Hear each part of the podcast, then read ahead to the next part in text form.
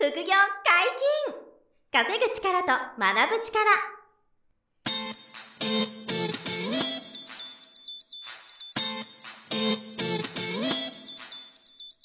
この番組は稼げるようになりたいを叶える副業アカデミーの提供でお送りいたします。副業アカデミーはあなたが副業で稼げる状態になることにコミットしたスクール。初級コースから上級コースまでさまざまなジャンルの副業ノウハウを学んでいただけます詳しくは副業アカデミーで検索くださいこんにちは、小林正宏です。山本博史です。よろしくお願いします。はい、お願いします。本日新しいゲストに来ていただいてます。サイボーズに所属しながら農業を行う副業家、中村隆太さんです。よろしくお願いします。よろしくお願いします。お願いします。中村隆太でございます。はい今日は本当に、はい。あの、この時間をいただきましてありがとうございます。こちらこそ、ありがとうございます。副業家っていうのの漢字が、複数の副に、あの、事業の業家。はい。この言葉は中村さんが作られたんですいえ、あのね、誰かが作ってくれたんですね。かはいい。で、もともとはまあ副業っていうのはね、はい複数の服というよりは、修復の服の服あ、そうですよね。はい。うん。まあ副業アカデミーに使っている副業っていうのは、うんいわゆるサイドビジネス的なうんうんう、んその、副収入を得るための、はい一方で、あの、中村さんが実践されている副業は複数の業と言われるようになっていて、あの、ちょっとまた、毛色が違いますよね。うん。で、結構9つぐらいいろんな事業をやられてるから、それもすごい面白くて、9つ。そう。あの、お金稼ぐものじゃない副業っていうんですかね。っていうのもたくさん、むしろそっちがメインぐらいの、そっちが多いかもしれない。多いですよね。うんあで、本業はそのサイボーズさんで、あの、社長室長っていうすごい肩書きでね、お仕事もされてる肩書きだけかもしれない。でも、すごい自由な働き方されてますよね。そうですね。ちょっと異色な会社ですよね。ですよね。まあ、僕はさっきのマネージャーもやってるわけですけど、はいまあ、あの、一一緒のメンバーに、えっ、と、8人ほど、あ僕入れて8人か、だから7人ほどいましてね。はい。みんな、あの、副業家ですからね。あ、みんな、皆さん、なんで、サイボーズさんは副業 OK だから、そうそうあのそうそう。、皆さん自由な副業されてると。そう、まあ、誰がどうしてるかもわからないっていう状態。ですけどうんまあ、すごいですよ。この間、うんうちの、そうで男性社員ですけど、えー、ある自治体から、はい。あのーまあ、映像得意なんですよ。映像得意。はいうん。で、もともとテレビのカメラマンだって。はい。うん。で、12月からちょっと忙しくなるんですよ。うん。何が忙しくなるのいや、ある自治体から、キャンペーン用の動画を作ってほしい。はい。で、サイボーズの時間はちょっと、まあ多すぎて、その仕事ができなくなるんで、週4にしてください。そっちを、そっちが減らすお願いをしてくだサさい。イボーズのお仕事の主要にしてくれってことですか？え、いつからですか？って言ったら12月の中旬ぐらいですか？そんなの早く。もうすぐじゃないですか？みたいなへっていう話をして、あーもう人人事とね、ちょっとかかけ合って、すごい会社がそんなことをしてくれるんですか。サイボーズさん、それも対応可能なんですかそうそうそう、まあ100人いたら100通りのね、えっ、と、働き方まあ働き方なので、はい。人事の方も、はいはい、わかりました。いつからですか？じゃあ、いいつ、まあ今回の場合は、あうん。の、週4になるんで、はい。給料5分の4にしましょう、みたいな。ああ、いいですかねね。5分の4でいいですかね？みたいはい。な。ああ、いいです、いいです、みたいへな。じゃあーいつまで？みたいな。はい。2月の中旬ですけど。あ、その間だけねみたいな。はい。オッケーオッケー、みたいな。あすごっそれはすごいですーね。融通ききすぎですね。いや、だから僕が貯める必要はなくて、人事がそういうね、対応してくれるので、へ僕はまあ、そのね、人事のサポートを受けーながら、はいはいはい。あとはその、どういうね、契約形態にするか、さっきの金額どうするかっていうところ。人によっては、いや、週に4ですけど、いや、週5分の働きするから、あの、お金あなるほどまあ、いらっしゃるでしょ、そういう方そのも。ままくださいっていう人もいるわけですよ。いらっしゃるでしょそれもまあそれをまあ会話するのが、まあうん、一応マネージャーの仕事で、はいで、実際にこういうふうなことに落ち着きましょうって言ったら、えーまあ人事の人がそういう手続きについて、まあ変更していく。ちょとなかなかない会社ですよもう間もなく珍しい1000人になる会社です。はい。1000人。1000名の社員社社員さんみんなにそういう権利そうそうそうがあるそうそう。すごい会社ですね。いや、もうすごい。だから、働きたいなと思う人多いと思いますよ。進んでますね。進みまくりですよね。進みます。進み。最近どころかね、すごいですねえ。ー最先端に行ってらっしゃいますかね。まあ、社長の方針なんですかね、それが。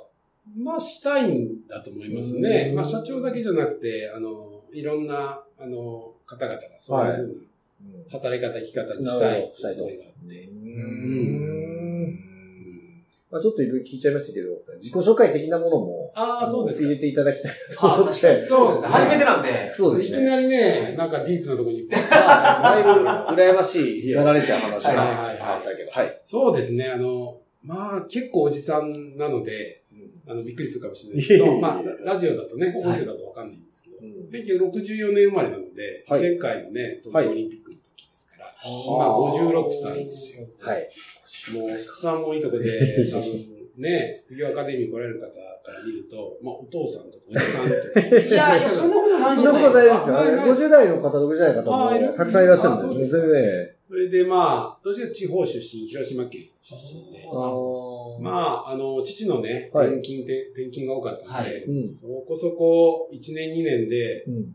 あの、幼稚園も変わったり、小学校も変わったり、中学校も変あわったりして、ー7回、8回ぐらい変わってるんですよね。うん。どこに行くと一番ふるさと感があります？ないですね。どこも、どこもない。点々としすぎて。一個だけ言えるのは、はいその、えっ、と、心の、その、ふるさとっていう意味で言うと、や山があって海があるみたいな場所が多かったので、はい。まあそういう場所は落ち着きます。ああ。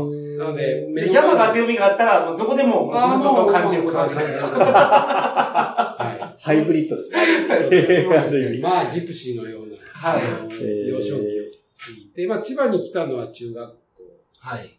の時かな、中学生の時ですね。今、千葉にはいるんですけど、はそういう意味では千葉が一番大きいうんですね。うん。で、まあ、普通、そう、普通にまあ、高校出て、ただ高校の時に、あの、結構見えっ張りでしてね、はい。あの、結構偏差値の高いところを受けたんですよ。そしたら、まあ、滑り止めしか浮かんない。あまあ、ひどい状うん況。あショックみたいな。もう本当に偏差値が、まあ、低い、当時低い学校に、私立に行きまして、あ。はいショックで過ごしたんですけれどもも、まあ、あの、一ついいことは、はい。あの、まあ、こんなこと言うとあれですけど、偏差値が低いので、その中では上の方になるんです 上位にいた。そう、そういう意味では、まあ、はいなんか、好きなことやってたような気もしますけど、はい。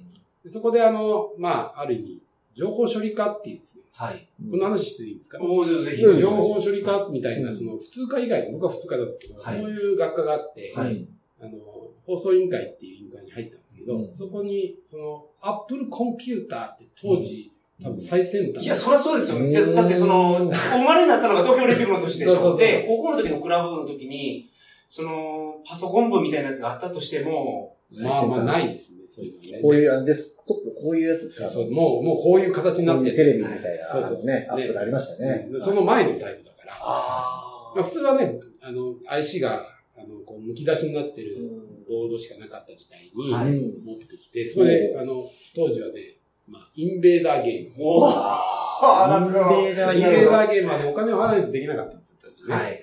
喫茶店なんか喫茶店ね。はいそれがトドでできる。まあまあ、今の若者と一緒で、ゲーマーですよ。はい。もう世の中にね、もうずっとそれやり続けて。まあ、ただだからね。はい。まあ、そんなものをやりながら、はいコンピューターって面白いね、みたいな話から始まって、はまあ、大学も、まあ、そういうコンピューターもできる場所はいに一応入学して、はい4年間卒業して、まあ、NEC に入りました。はい。それはまあ、その流れです。NEC ですね。うんまあ、そんな、だから、基本的には、僕が振り返ると、うん。その、まあ、受験、高校受験失敗しなければ、今の人生はなかった。おおなるそうね。なるほど。振り返れば。そうそう。今考えるとそれが失敗じゃなかった。なかった。その当時は失敗やと思ってた。その当時はもうなんかね、うんひどい落ち込みがあったんですけど、まあポジティブにね、考えることが大切なんで、まあそういう意味では。はいで、また、あの、NC 入ると、社内結婚なんです。普通の社内結婚。うん嫁さん見つけてね。はい。はまあ、それが農家の娘だったんですあはあ。ね なるよ。ほど。それで、まあはいね、農家の娘だと、まあ、今さっきね、農家もやってますみたいな話もありましたけど、うん当然当時は農業をやることも考えてなかったうんんですけど、まあ、その目の前に、結果的に千葉に、えーと引っ越して、最終的には、あの、義理の父親と一緒に住むっていう、まあ、はい嫁さんの実家に住むっていうところがはい始まって、目の前に畑があったり、畑があって。田んぼがあったり、ああ、なるほど。ちょっと手伝こうかっていう話で、なるほど。のが、まあ、農業で。それも NEC 時代に、あの、農業を手伝ってたんですじゃないもないです、まず。まずは、だって、嫁さんが好きで、はい。ね、結婚した。まあそうですよね。農業好きで。農業好きで 結婚したわけじゃないですかからね。なので、はいまあそういう、そのね、はい人生まあ、いき、成り行きでうん始まったところから、まあ、農業も始まったみたいなるほどなるほど。感じなんであうん、まあ人生わからないもんだな、ねはいそうですね。で、今現状は、そういう意味では、その NEC の後、まあうん。外資系のね、マイクロソフトという会社まあ、転職することができて、日本マイクロソフトですかね。今はね。当今はそうですね。当時はマイクロソフト。当時はマイクロソフはい。はい。ト。すごいキャリアですよね。NEC からマイクロソフトですかねまあ、NEC の時は反対されてね。へえ、あ、まあ当時、当時ね、転職なんてなかったです。あキーワードまあ、転職する人は珍しい人ですよね。超珍しい。うんなんでこんないい会社辞めるんだと。そう 特に NEC さんとかだだからと。当時はパソコン第一位のトップシェアみたいな。そうですね。うん。ね。そそうとこから、うん何マイクロソフトって言ったんですよね。へそれってもう Windows が出てたんですか出て、出てたんです。まあ僕の転職が97の、97年なんで、はー出た後2年後みたいな感じですね。でその次に98が出るぐらい。そうそうそうそうそうそう。ああ、そこからなんだ。でもそれで、あの、え、ちなみにこの、ですか、NEC うんにずっといらっしゃらないで、マイクロソフトに転職した理由は何なんですかうん。まあなんか、ヘッドハンターになんか声かけたわけではないんです。あ、じゃあ、じゃないんですかじゃないんです。簡単に言うとなんだろう。うん。あるですね、団体があったんですよ。うんそれは業界をその盛り上げる団体で、あるマーケットを広げる。はい。でそそれはアメリカにもあって、はい。えっ、と、まあ、日本の結構電気大手メーカーでいくと、日立とかね、はい。えー NEC もあって、富士通もあって、うんえーあと、沖電機みたいなので、まあ、コンピューターだと IBM があって、はい。で、そういうその仲間で、一つの、えっ、と、市場を盛り上げようみたいな。はいで、アメリカにあって。で、日本でもそういう団体ができた。その団体の一応、まあ、カバン持ちで、うん。ちょっと部長さんのね、えっ、と、こう、メモを取るとか、はいうので、その団体に入ってたんです。なるほど。で、当時、その、そこに、アメリカではマイクロソフトがいたんです。はい。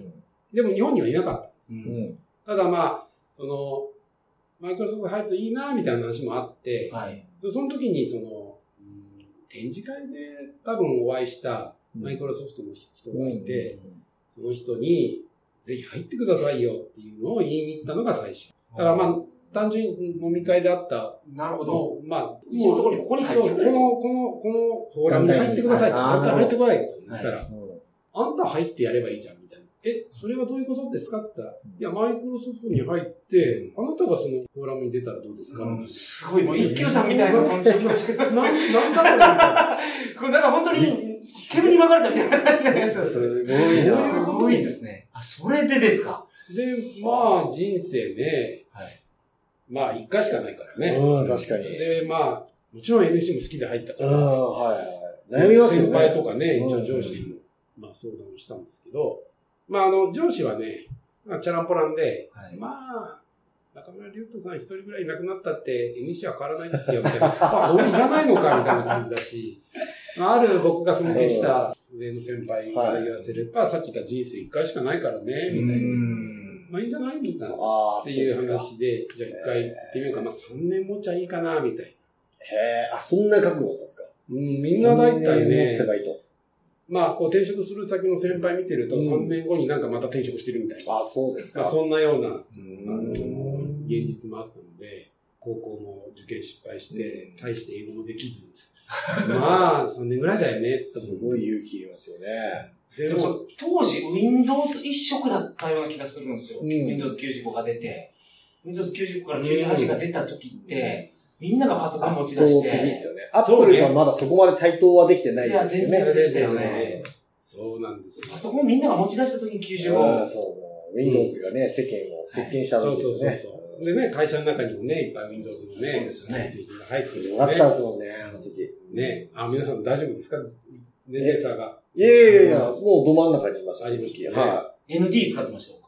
そうそう。で、その当時は NT を普及させてくださいっていうんで僕入ったんです。NT4.0。そう。まあ、まだ3.51ってやつです。あ、その当時はですか。そうそうそれを、まあ4が出るんで、みたいな話で、うんちょうどその97年とか98年は、こう、企業向けの OS やろはい。うそれで言うと、Windows NT が急に広まりましたけど、それはやっぱ中村さんのお力だったんですか？う。微妙に。まあでもそこにね、その関係に所属したんですね。なるあほーそうそうそう。まあそんな、こう、天気もあって、はいで、で16年いるとは思わなかったね。いろいろありましたよ、もう16年だしてうん。この間はあれですか副業はされてなかった？するね、時間ないですないと。それどころじゃなかったど。なるほど。と。それそれはもう、どころじゃなかっすごい頑張られてました。すごいノルマが来ますしね。た。ああノルマと同時に、まあ、アメリカ軍みたいなもんだから、うんそれを迎え撃つ、その武器、ー弾薬、うんはい。そのね、セールスにおいても、マーケティングにおいても、うん。十分にあるわけですうよ。ん。日本の軍隊と違ってね、はい。やりと竹で頑張ってくださいではなくて、あ、そうなんですか。そそうの営業支援ツールがすごいんですか？支援ツールとかリソース？はいはい資金量も全然違いますからね。確かに一角ですからね。マージン確か額にはいだからもう、できませんなんて言えないですよ。こんなに爆弾ってなんでできないんですかへーすごいなぁ、やっぱり。なるほど。それぐらいリソースを用意してるから、できて当然だろうっていう感じで接してくると。そうそうそう。まあ、だから副業なんていう。とんでもないんだとんで。もそんな時間はなかったと。社畜。その反動が今。そあ、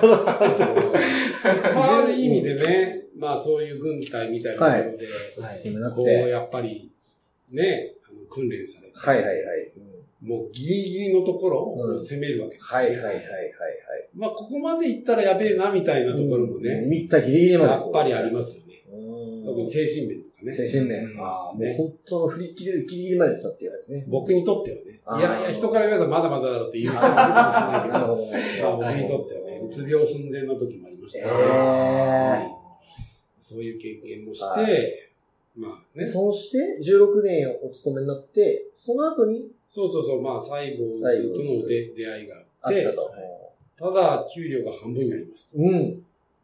半分いや、マイクロソフトにいたら、あれですよね、どこに転職しても大体下がっちゃうからね。そう。ね、そうですよね。半分は、嫁さんに説明できないな、辛いですよねどうしようん。う。で、まあ、当時、2010年から副業関係を再度させていて、はい。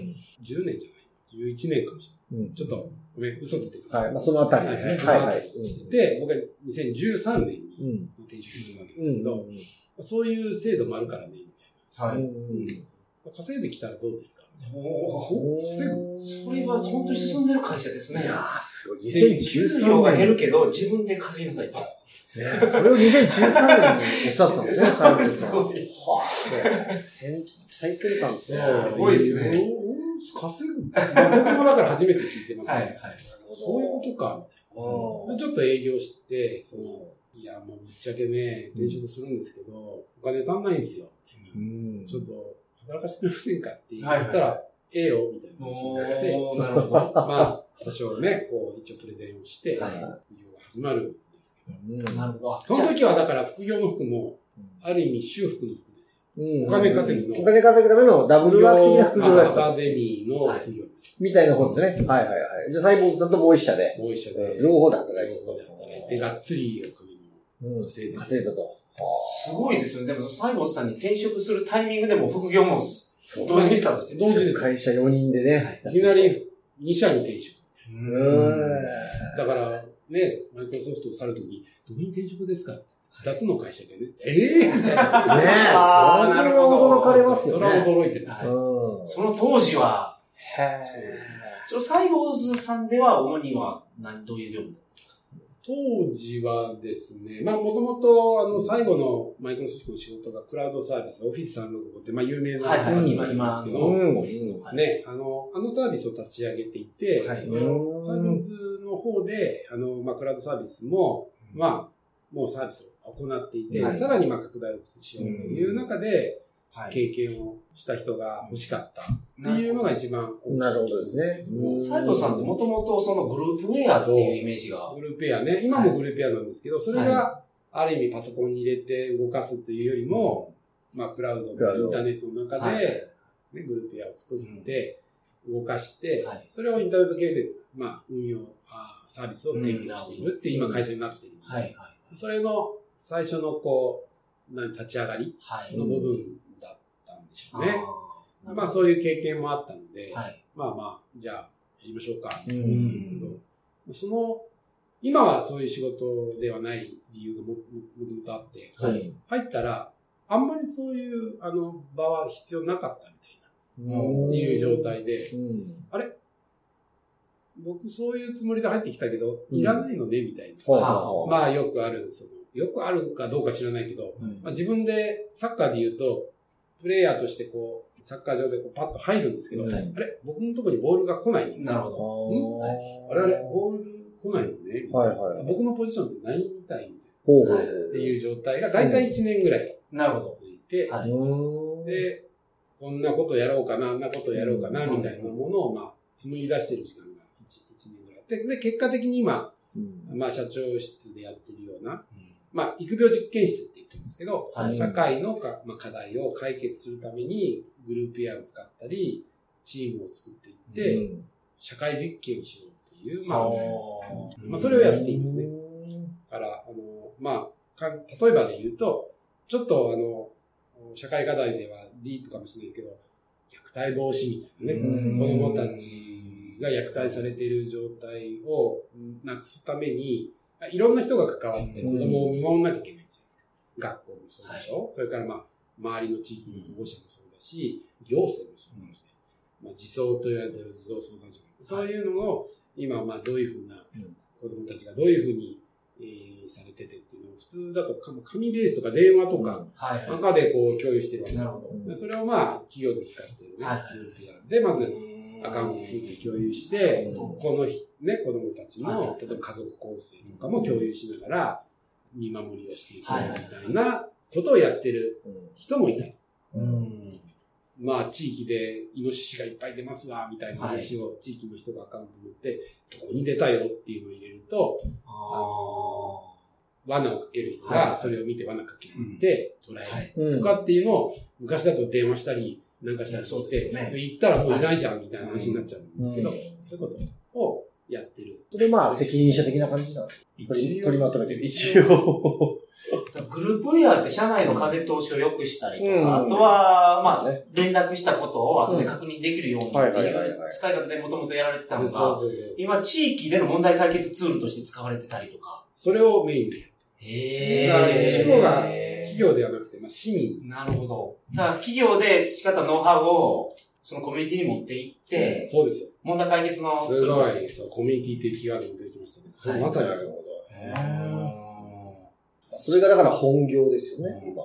そう。で、本業のお仕事はそうそういうそうそう。で、それをさっきの9個の事業でいくと、うん新規事業開発っていう、はいまあ、スキルがあって、売ってるものなんですけど、うん。それをサイボーズに提供してあーなるほどなるほどそれはサイボスさんにも、伝わってますはい。そうそううん、わかります、わかりそうます。そう。じでご自身でやってた副業のやつが、うんお客さんがサイボスさんになってるってことですそうそうそう。それがたまたま契約として、はいまあ、いわゆるゆ、あの、無期雇用し契約として結ばれて、それが提供されてるってだけ。まあでもそれだと、副業家として、会社としても嬉しいじゃないですか？新しい、そうですよね。なんかビジネスソリューション、そうビジネスモそういうね社社会のね、課題を解決するための、まあそのソリューションを、まあうん、最後に持つという。あはいそのためにそれを、リソースを提供していなるほど。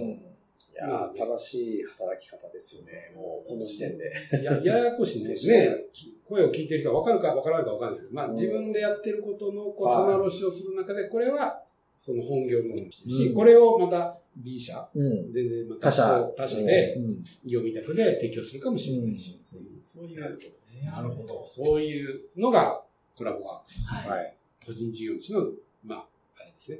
あ、今、中村さんがお持ちのこれ会社なんですか？会社というか、まあ個人事業主個人事業主うん。っていう会社です。なるほどですね。で、サイロスさんではそういう仕事をしてるっていうのが、まあ、複数業の一つの事業で、まあ、メインの事業メインの、メインの僕の一番、あの、マネタイズする。マネタイズしているところはそこです。はあはあはあ。なるゲストとして来ていただきまして、1回目、中村さんの自己紹介。はいすごく分かったんじゃないです。か。そうですね。まあ、副業家ですというところが、1回目でね、伝わってたのが良かったかなと思いますんで。はい本日もお疲れ様でした。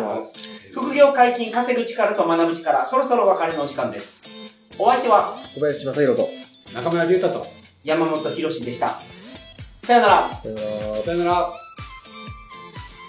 この番組では皆様からのご質問を大募集しております副業に関する疑問・質問など副業アカデミーウェブサイトポッドキャストページ内のメールフォームよりお送りくださいませ。